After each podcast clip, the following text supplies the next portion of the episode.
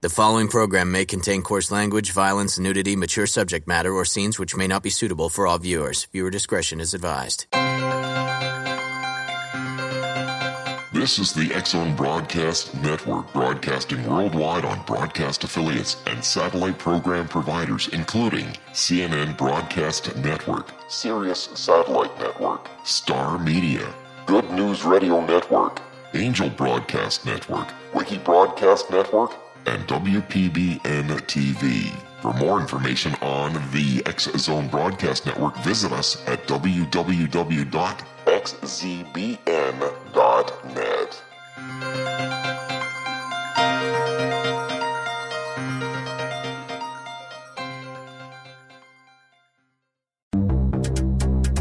The X Zone Radio Show is heard on radio broadcast affiliates worldwide, including AM 580 CFRA in Ottawa, Ontario, Canada. WPUL AM 1590 in Daytona Beach, Florida. KOHI AM 1610 in St. Helens, Oregon.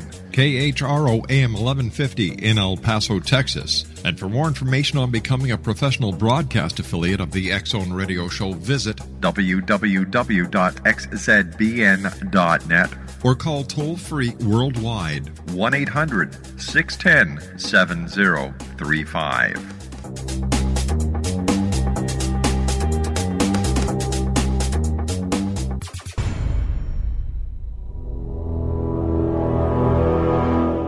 The X Zone radio and TV show is largely an opinion talk show. All opinions, comments, or statements of fact expressed by Rob McConnell's guests are strictly their own and are not to be construed as those of the X Zone radio and TV show or in any manner endorsed by Rob McConnell, Relmar McConnell Media Company, Talkstar Radio Network, its affiliated stations, or employees.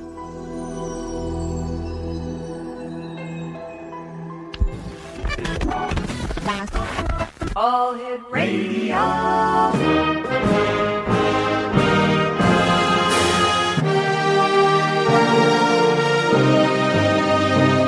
Welcome to the X Zone, a place where fact is fiction and fiction is reality.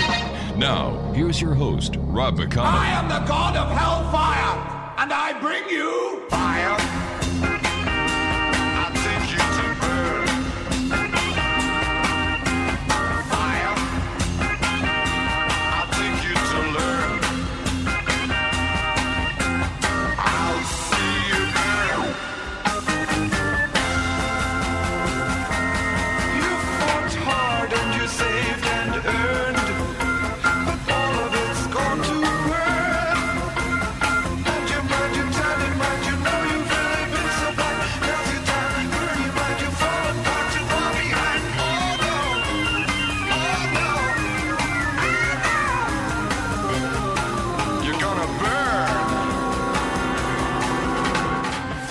Welcome back to the Zone, everyone. My name is Rob McConnell. We're coming to you from our studios in Hamilton, Ontario, Canada, on the Talkstar Radio Network, Zone Broadcast Network, UK High Definition Radio, Euro High Definition Radio, Star Cable, and Ustream TV.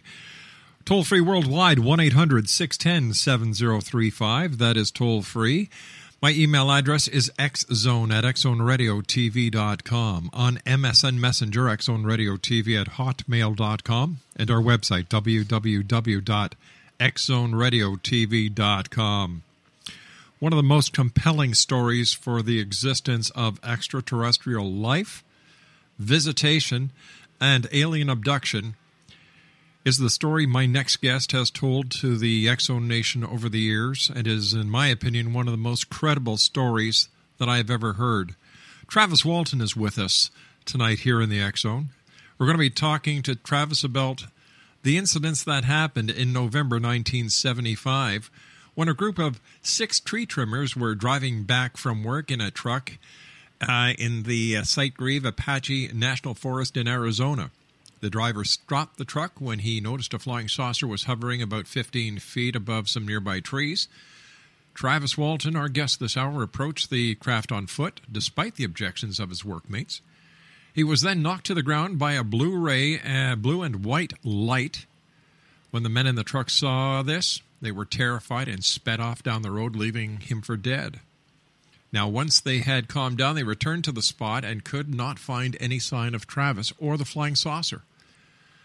Five days later, Travis was returned to Earth, wondering what happened to him for the past few days. Here's a website you're going to want to remember and visit www.travis-walton.com. That's travis-walton.com. And Travis Walton, welcome back to the X Zone. Always great having you on the show, Travis. How you doing, Rob?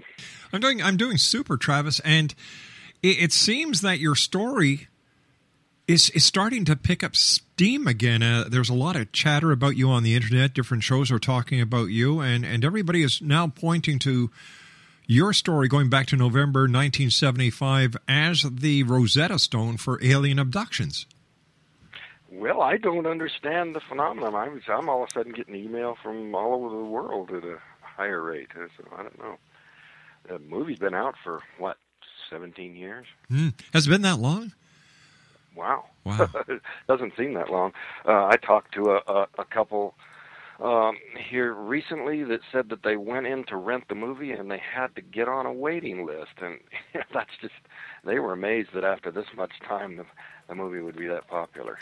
Travis, you and I have to take a two minute commercial break. Please stand by. Always great having you on the show, Travis. Travis Walton is our special guest, X Zone Nation. www.travis walton.com. That's www.travis walton.com. And Travis and I will be back on the other side of this two minute commercial break as the X Zone continues live and around the world from our studios in beautiful Hamilton, Ontario, Canada.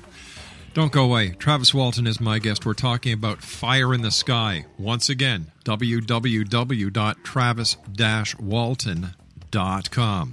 We'll be back. Don't go away, X Zone Nation.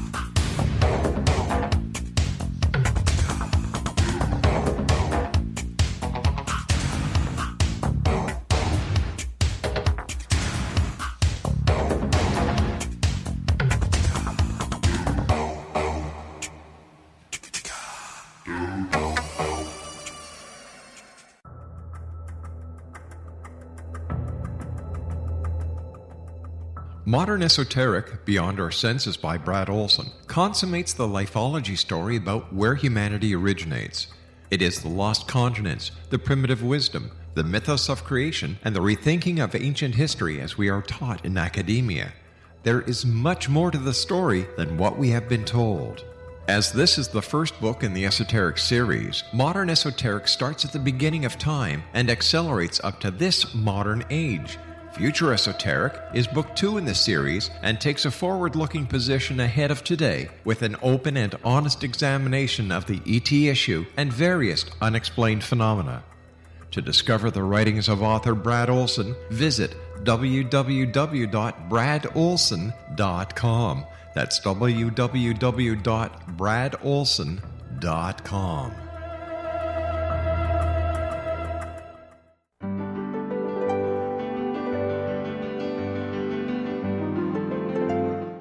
Named one of the world's greatest psychics, Elizabeth Joyce is now giving readings worldwide via Skype.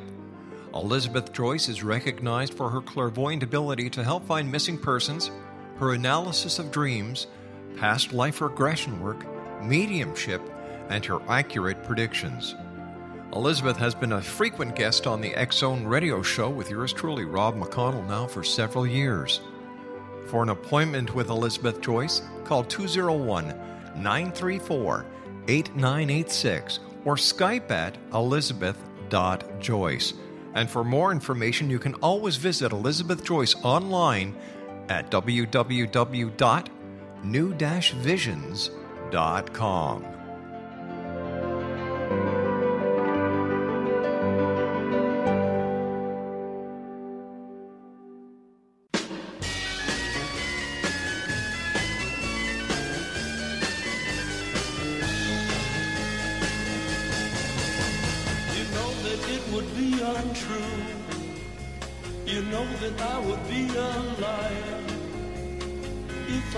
to say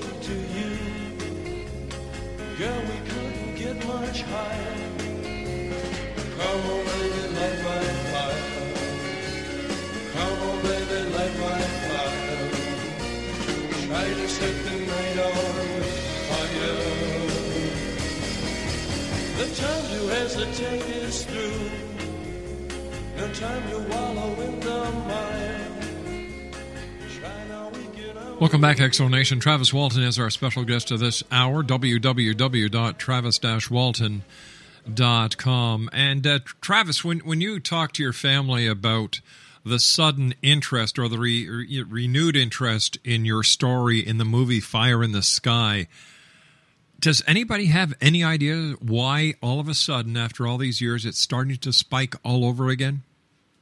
I don't understand it, and nobody else does either. It's just all of a sudden, um, I don't know. It's I, it's kind of a synergism of different things that who could fathom that? But it's a, I think it just over time, um, it gradually soaks in. You know, um, the the the- mainstream media is on one end of what affects you know people out there, but Sure. then from the other side, there's the internet and word of mouth, and it all just kind of percolates and reaches a critical mass of some kind. Mhm. I don't know.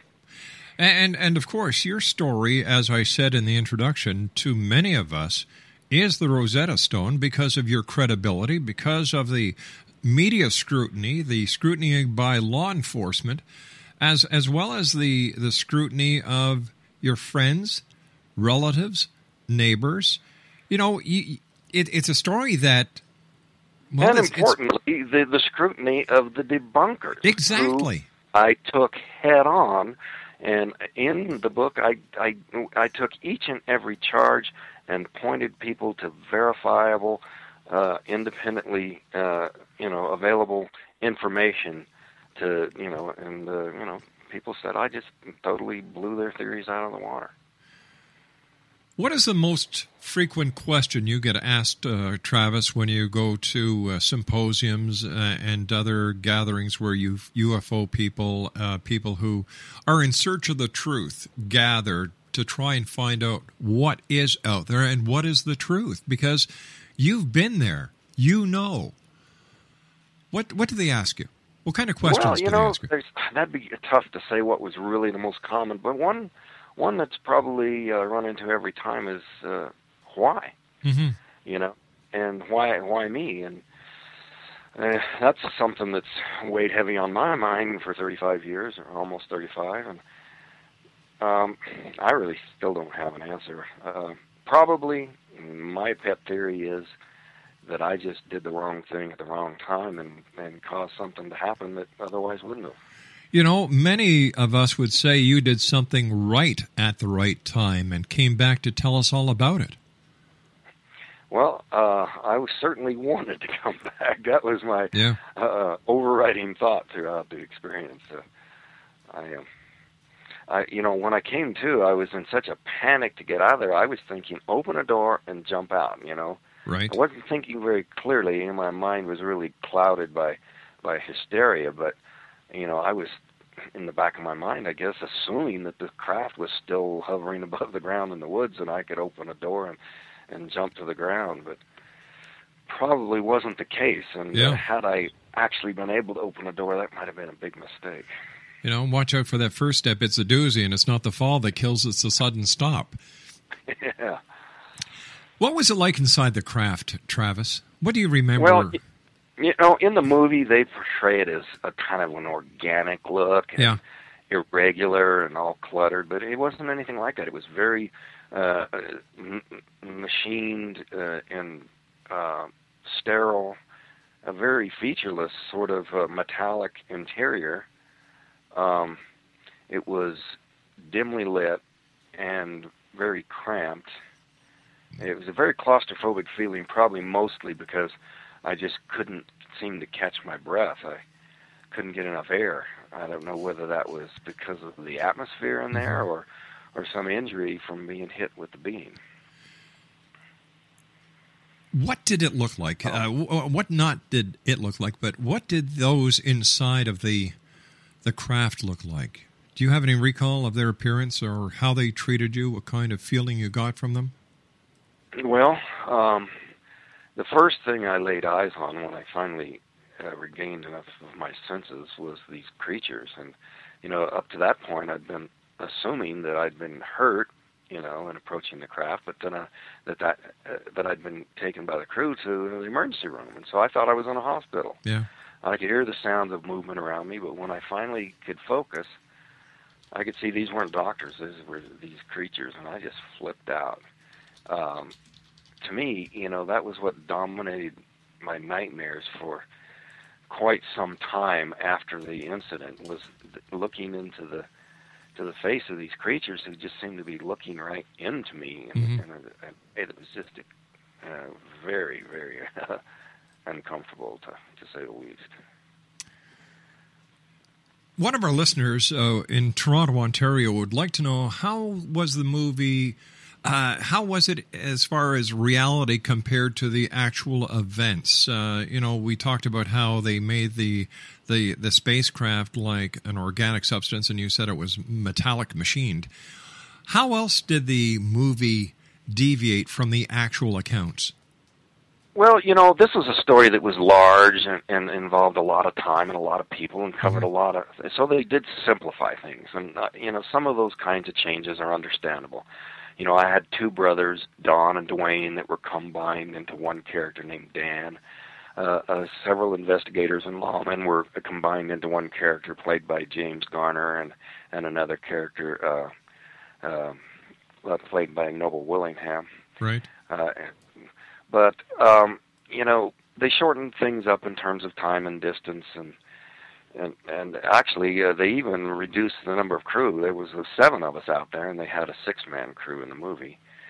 So you know, they made minor changes like that that aren't really critical to an understanding of the story, but other things they did. Um, like for instance, at the end of the movie, you'll see a credit that says Geiger Counter Man, and there's no such scene in the movie because they cut it out because this is something that actually happened at the site where a guy came along and found high radiation readings, but they couldn't fit that in and keep uh, and maintain the uh, illusion for the audience that maybe this crew had murdered me and made up a story to cover up for what they'd done. Uh, you know that he was taken by a UFO. You know that's that's why he's not here anymore. See.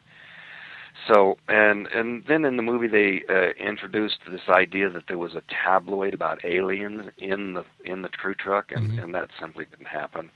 Uh, I didn't even know what a tabloid was. I don't know if they sold them in this town in those days, but um, um, there was there was probably the greatest amount of fictionalization was the part aboard the craft, but there's there's one scene in there that actually served the purpose of communicating what I went through better than showing what actually happened, and that was that feeling of suffocation that added so much to my feeling of panic. I mean, nothing will make you feel panic more than having your air cut off. And you know, having that feeling right when I saw him is what just set me off and, and made me lose control to such a high degree.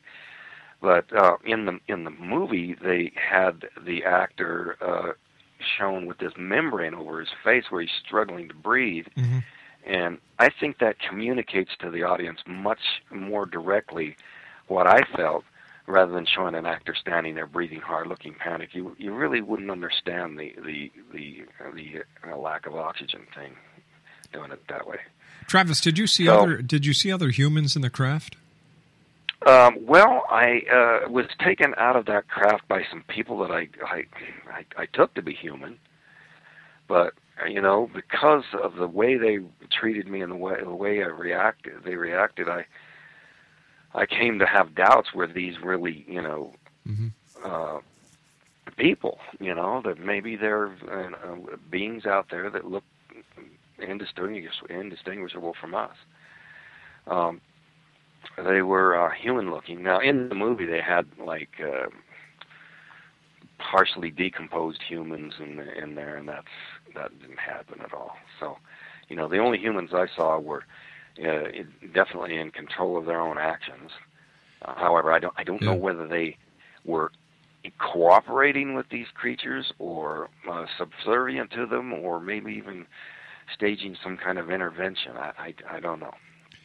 Has anyone ever proposed to you that the entire uh, event may have actually been conducted by humans posing as extraterrestrials? Com- Actually, it, it occurred to me because uh, of certain things uh, that came to light. You know, the fact that it came, it, it, I learned later that there was a, a man from military intelligence on the next ridge who witnessed the whole thing.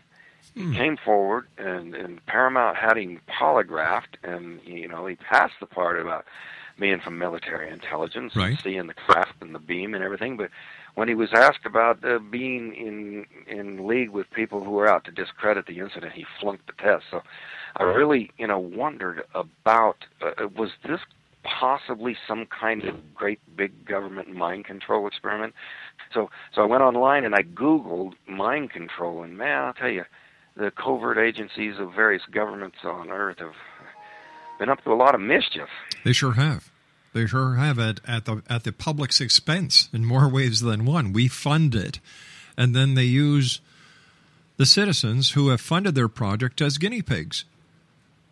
Yeah, and so that made me wonder if that didn't happen to me. So, you know, I've accepted the term uh extraterrestrial and spacecraft and that kind of thing, but uh, to the to the, you know to be accurate, I I couldn't say they didn't uh, communicate that to me. They could be from our past, our future, another dimension, Yeah. you know, or be the creation of some Earth-based agency, or at least in league with them. All right, Travis, you and I have to take our break at the bottom of the hour for the news. X Zone Nation Travis Walton is our special guest.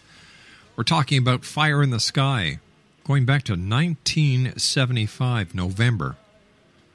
More with Travis when we come back to the X Zone. His website is www.travis-walton.com. That's www.travis-walton.com.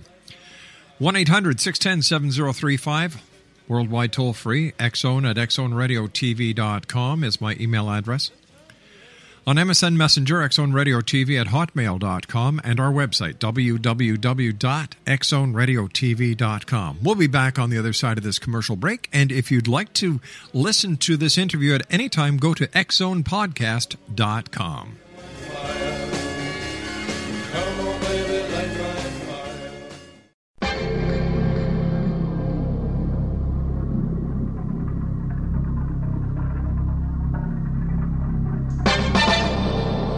Hi, this is Rob McConnell, just letting you know that the X Chronicles newspaper is now available online at www.xzonebookclub.com. All past editions and current editions of the X Chronicles newspaper are available for 99 cents. That's www.xzonebookclub.com, and that's 99 cents US per edition. And don't forget, the X Zone store is now open as well for all of your X Zone Nation merchandise. www.thexzonestore.com. Do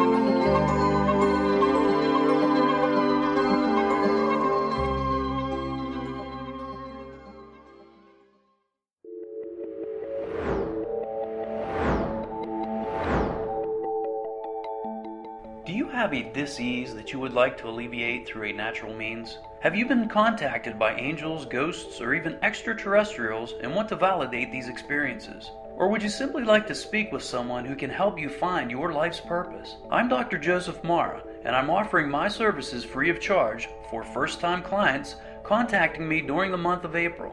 These free consultations include angel card readings, guided meditations, life coaching, and energy healing.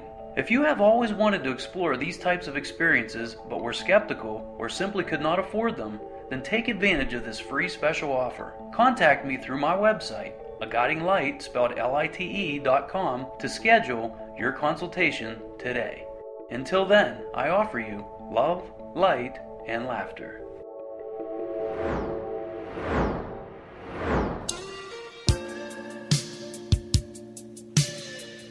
You're listening to the X Zone Radio Show live and around the world on the Talkstar Radio Network, X Zone Broadcast Network, UK High Definition Radio, Euro High Definition Radio. and Star Cable. Our toll free telephone number worldwide is 1 800 610 7035. Our email address, xzone at xzoneradiotv.com. On MSN Messenger, XZone at hotmail.com, And our website, www.xzoneradiotv.com.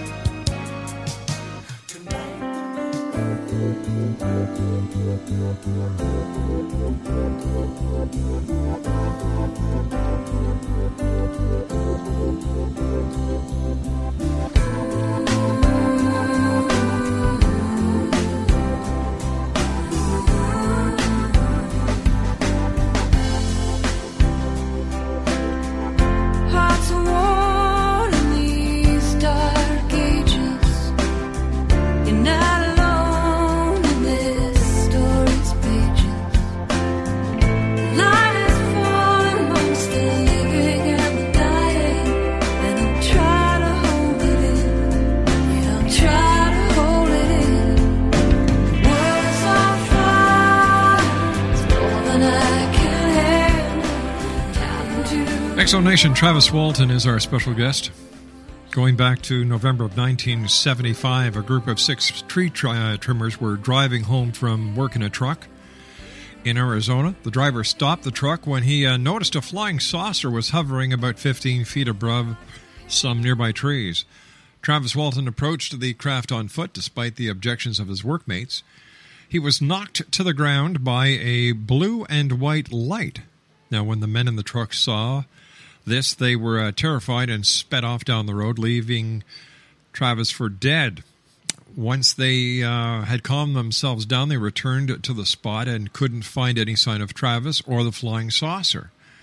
Five days later, on November the uh, 10th, 1975, Travis was returned to Earth wondering what had happened to him in the past few days. Now, the, the connection that I made with you several years ago, Travis, was it was November the, uh, the 10th, 1970, uh, 1975, when the Edmund Fitzgerald sank under very, very suspicious circumstances in Lake Superior. And we also found records of uh, jet interceptors being vectored to a UFO above the spot where the Edmund Fitzgerald sank. Wow. Yeah. And, and we, we, you and I discussed this years ago. I forgot about the Yeah. jets. Yeah. So so you know,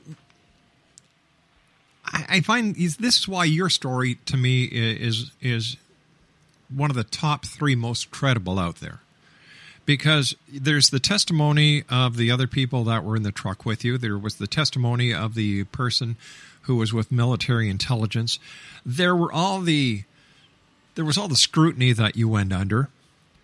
There's the the radar vectoring of uh, the United States Air Force jets that were sent from Selfridge Air Force Base to intercept or to investigate a UFO in the skies over Lake Superior, right where the Edmund Fitzgerald went down. There were no bodies ever recovered from the Edmund Fitzgerald. So there's a lot of a lot of facts when you put into the whole picture about your story that you have to say, "My God, this can't be made up." There's too much evidence.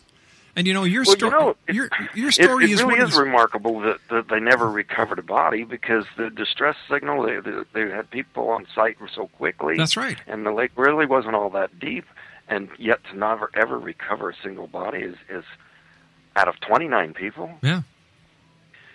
And by the way, you know, I, at, that night I was making a call to my brother-in-law Grant, and uh, that was uh, the name of one of the 29 that went down, uh, Grant Walton. A lot of coincidences in this uh, story, my friend. Now yeah, you you've got a new book out, don't you? Yeah, uh, I've uh, revised and updated it and finally got it out there. You know, I've been getting requests almost daily for a long time, you know, people wanting to find it and and all they can find is the used copies online for going for hundreds of dollars. So I finally got it done and uh have uh, you know, uh, just updated it with information about, you know, where I'm at and and even some more recent documentation. I, I uh, recently passed my fifth and sixth positive polygraph tests uh, in regard to this incident, which brings the total to 16 positive polygraph tests relative to the incident. But uh, I was I was interested in getting the most um, rigid, stringent test I could get. So I went to New Mexico because uh, results are admissible in court there Right. and uh, the most highly recommended um, examiner uh, does work for the uh, New Mexico State Prison. Uh, uh, Albuquerque uh, Police Department and even the United States Marshal's Office. And uh, he was employing a, a new uh, uh, state-of-the-art equipment with a five-trace uh, machine uh, uh, with a digital um, computer scoring that uh, parallels the examiner scoring. So uh, it was uh, the best available, and I uh, passed that at the at the highest level. So I uh, document that in the book, and, and some other interesting developments. I've got a question here from another listener who's listening to us on Ustream TV. Um, his name is Rob, and, and he would like to know if you have had any contact, whether in dream or through thought process, or even in maybe uh, physical contact with the uh, the abductors from that well, night. you know, uh, that would that would have been my biggest nightmare for a long time. Yeah. Uh, additional contact, but you know, I get that question quite often, and uh, my answer is always, uh, if it did happen, I wouldn't tell anybody. But as far as you know, in in, in thought process or something like that, I did start having some dreams that were different than the original nightmares, which of course were mainly those creatures. Uh, the the the dreams were more these blue uniforms. Hmm. But I was talking with Colin Andrews here a, a while back, and Right. he brought something to uh, suggested something that I hadn't thought of. He says, you know, when people are under anesthesia or unconscious, very often they will uh, record and sense uh, uh, events around them, even though they're not actually conscious. That's you know? right. Uh, and so uh, maybe there was some kind of uh, inf- uh, bits of information uh, picked up in that manner. Has the military ever tried to thwart you from speaking? Or, you know, we hear these stories about the men in black, uh, the government agencies who've tried to make people's lives hell. Has this ever happened to you? I think there was a sort of a shot at that.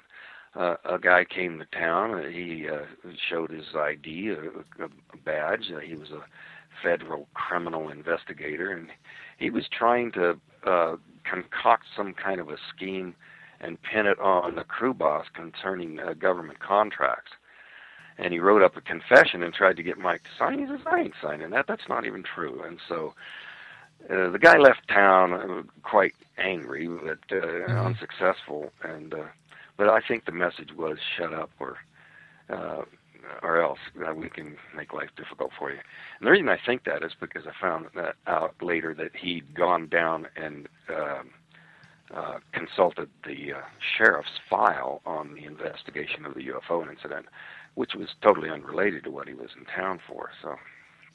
How have the people in town uh, come to, ex- uh, you know, to to accept what happened uh, going back to November 1975, and how has your family been able to cope with these events over the years? Well, you know, the movie focused on the negative reaction of Yeah. the town, and there cer- certainly was that, you know. But it wasn't. Uh, it wasn't all bad, and that actually added more to the turmoil because people were so divided on it. Like the town marshal didn't believe it, but his wife did. However, his brother, who was a former sheriff and also a county, county deputy, did believe it, but his wife didn't. So just among those four, you had a division that you know, split down the middle of the marriage. So, you know, throughout town there was a lot of controversy, but a lot of that had to do with disinformation that was being put out there. You know, theories that I'd had a transitory psychosis or a drug hallucination and all these kinds of uh, things, uh, and uh, all that was disproved later, and so that information is gradually filtered out to them, and and so you know, it's it's reduced that, but there there's still people out there who think, oh, they proved that was a, a drug hallucination. But uh, the truth was, I, I had blood and urine samples put through the county medical examiner's drug screen, which showed no trace of any drug. And I had a whole battery of psychiatric exams that showed that I was perfectly normal, and you know there was nothing like of that nature. But you know, both of those theories uh, don't take into account that uh, seven people had the same quote unquote hallucination. Are the seven of you still close? Do you talk about the events, or have you drifted your own separate ways? Well, you know, we weren't close at the time. We were just a crew of guys that were together for the purpose of the job, and really didn't hang out with each other. Uh, you know, as a group. Uh, you know, even while we were a, a, a crew that worked together. So, you know, we really. I don't think there's been a, reunion except maybe for one uh, picture for uh, an article once uh, in all these years. As a matter of fact, I hadn't heard from the youngest guy on the crew, uh, uh, Steve, uh, for about 30 years or more, and he called me a few months ago, and and uh, his memory of everything is just as vivid as everything. Of course, you know, there was always a little, uh, you know, interaction with the crew. You know, not necessarily on a friendly basis. When when he first saw my book come out, reporting about uh, you know him being one of the ones that was crying when the sheriff come to talk to the crew, Right. he was mad about that, and he come over to my house and he wanted to fight, but. uh you know, I was able to make him understand that, you know, he wasn't the only one crying and he wasn't the only one upset. And, you know, if anybody was the most scared, it was me. So, um, I was, you know, again, trying to straighten things out with this last contact with him over the issue of the crew running off and leaving me. You know, I've I've heard comments from I still get them occasionally where people say, "Yeah, a real bunch of heroes there," but you know, I do not find fault with those guys for doing that, and I do commend them for having the courage to come back and try to rescue me that night.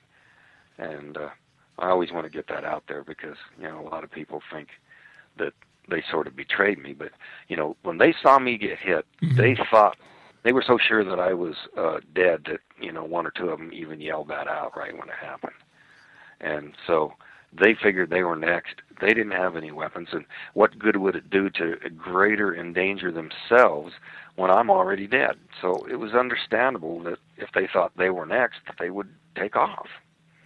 Travis, what was your last conscious memory? Uh, I recall waking up face down. The Cold air brought me awake.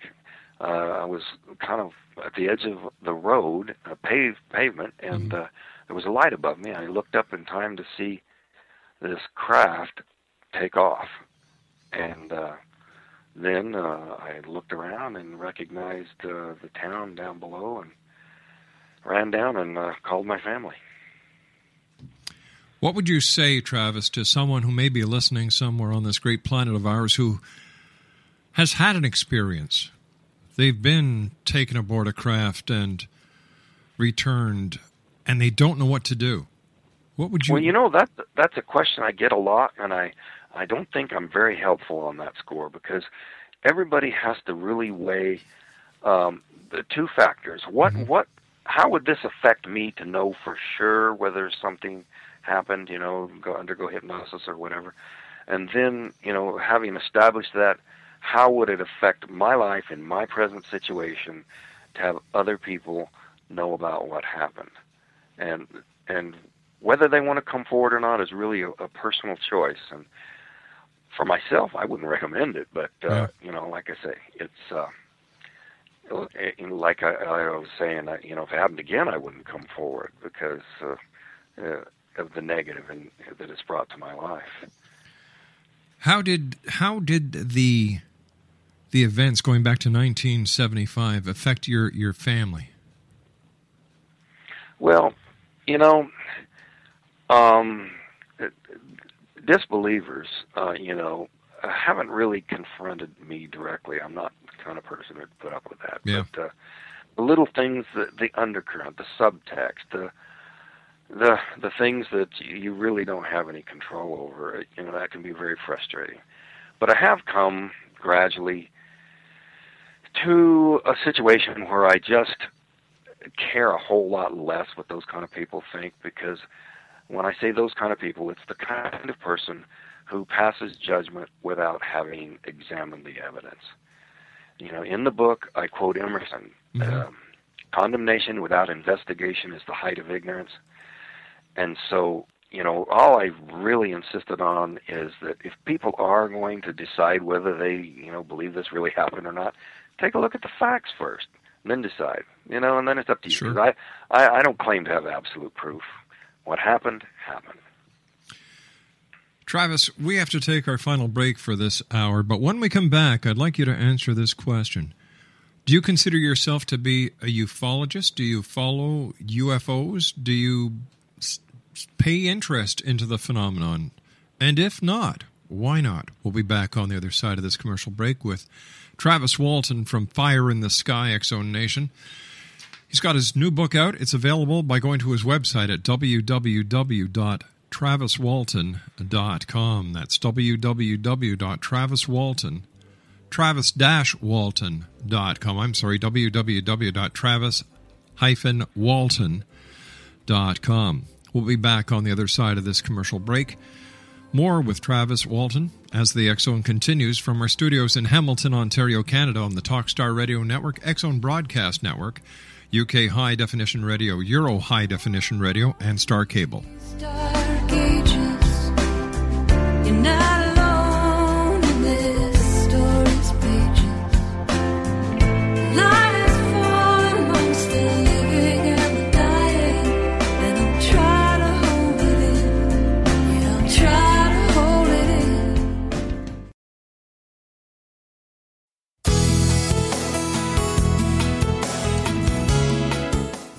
With each new extreme weather event or terrorist act, it becomes increasingly obvious that we live in uncertain and challenging times.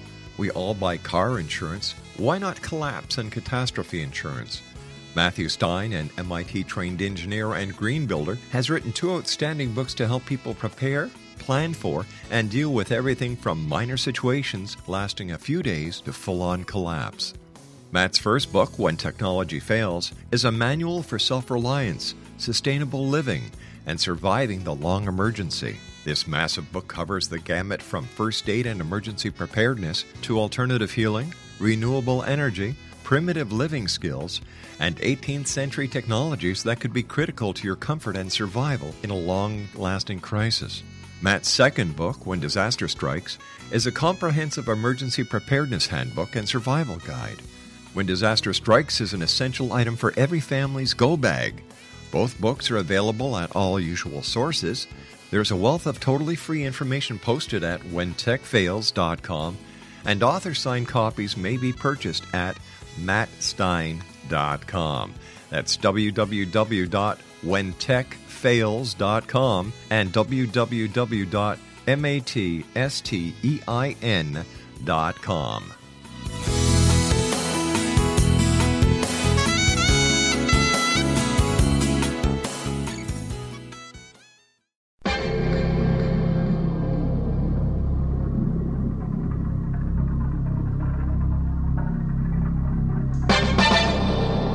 Hi, this is Rob McConnell, just letting you know that the X Chronicles newspaper is now available online at www.xzonebookclub.com. All past editions and current editions of the X Chronicles newspaper are available for 99 cents. That's www.xzonebookclub.com, and that's 99 cents US per edition. And don't forget, the X Zone store is now open as well for all of your X Zone Nation merchandise www.thexzonestore.com.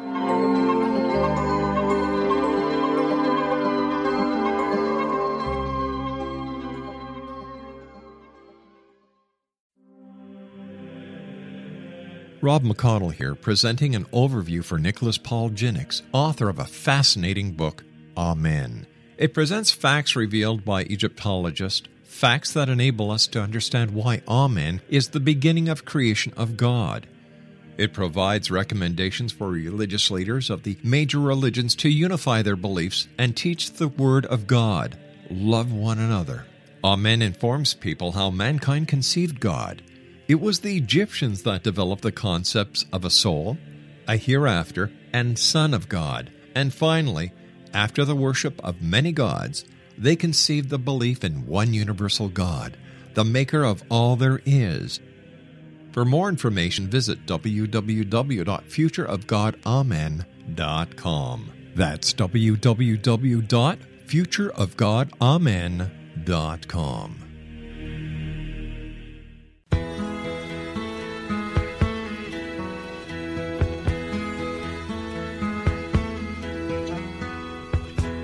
nobody can There's only one song worth singing. They may try and sell you,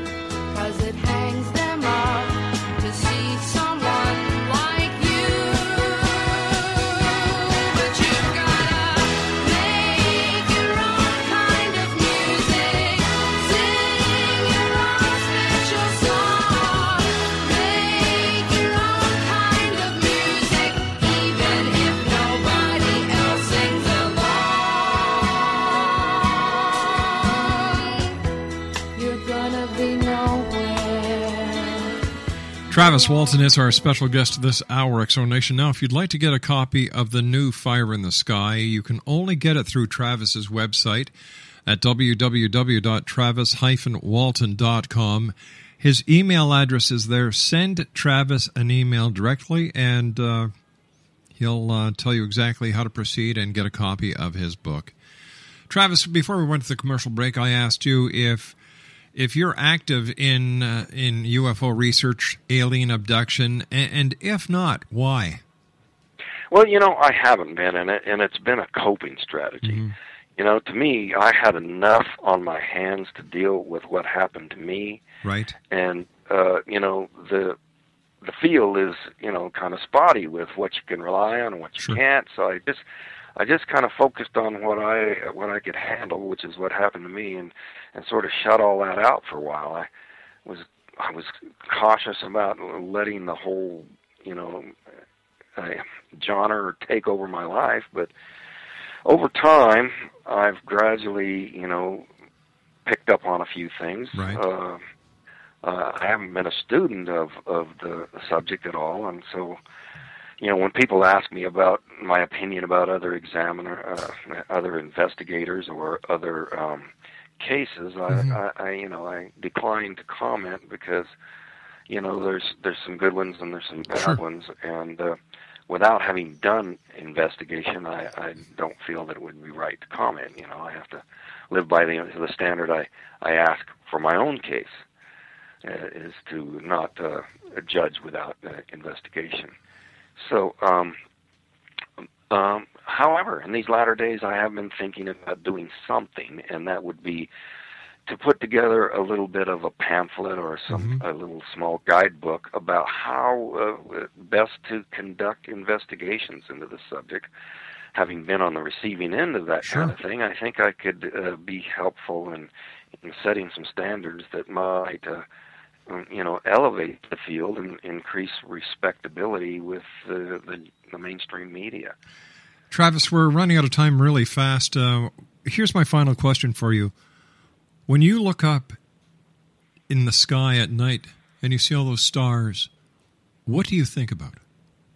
Well, you know, it's not the same at all as it was before those years. I, I realize uh, the the vastness of the. It's becoming more and more of a of just a, a fact of life that they that there are other planets out there and that there is life out there and it's intelligent life, and uh, you know. Someday it's not going to be some uh, supernatural sort of uh, monster sort of a thing. It's going to be those different sort of people that live way over there that we don't Yeah. quite know very much about. Travis, I want to thank you so much for joining us. Always a great pleasure talking to you. I wish you and yours the very best. And I look Thank you. forward to the next time you and I meet here in the X Zone. Take care of yourself, my friend. You take care. Bye bye. Travis Walton. If you'd like to get a copy of his new book, Fire in the Sky, his updated book, his website is www.travis-walton.com. Click on his contact information, send him an email, and he'll uh, contact you, and you'll be able to get your copy. More of the Zone on the other side of this commercial break as we continue from our studios in Hamilton, Ontario, Canada on the Talkstar Radio Network, Zone Broadcast Network, UK High Definition Radio, Euro High Definition Radio, and Star Cable, as well as Ustream TV. We'll be back on the other side of the news. Don't go away.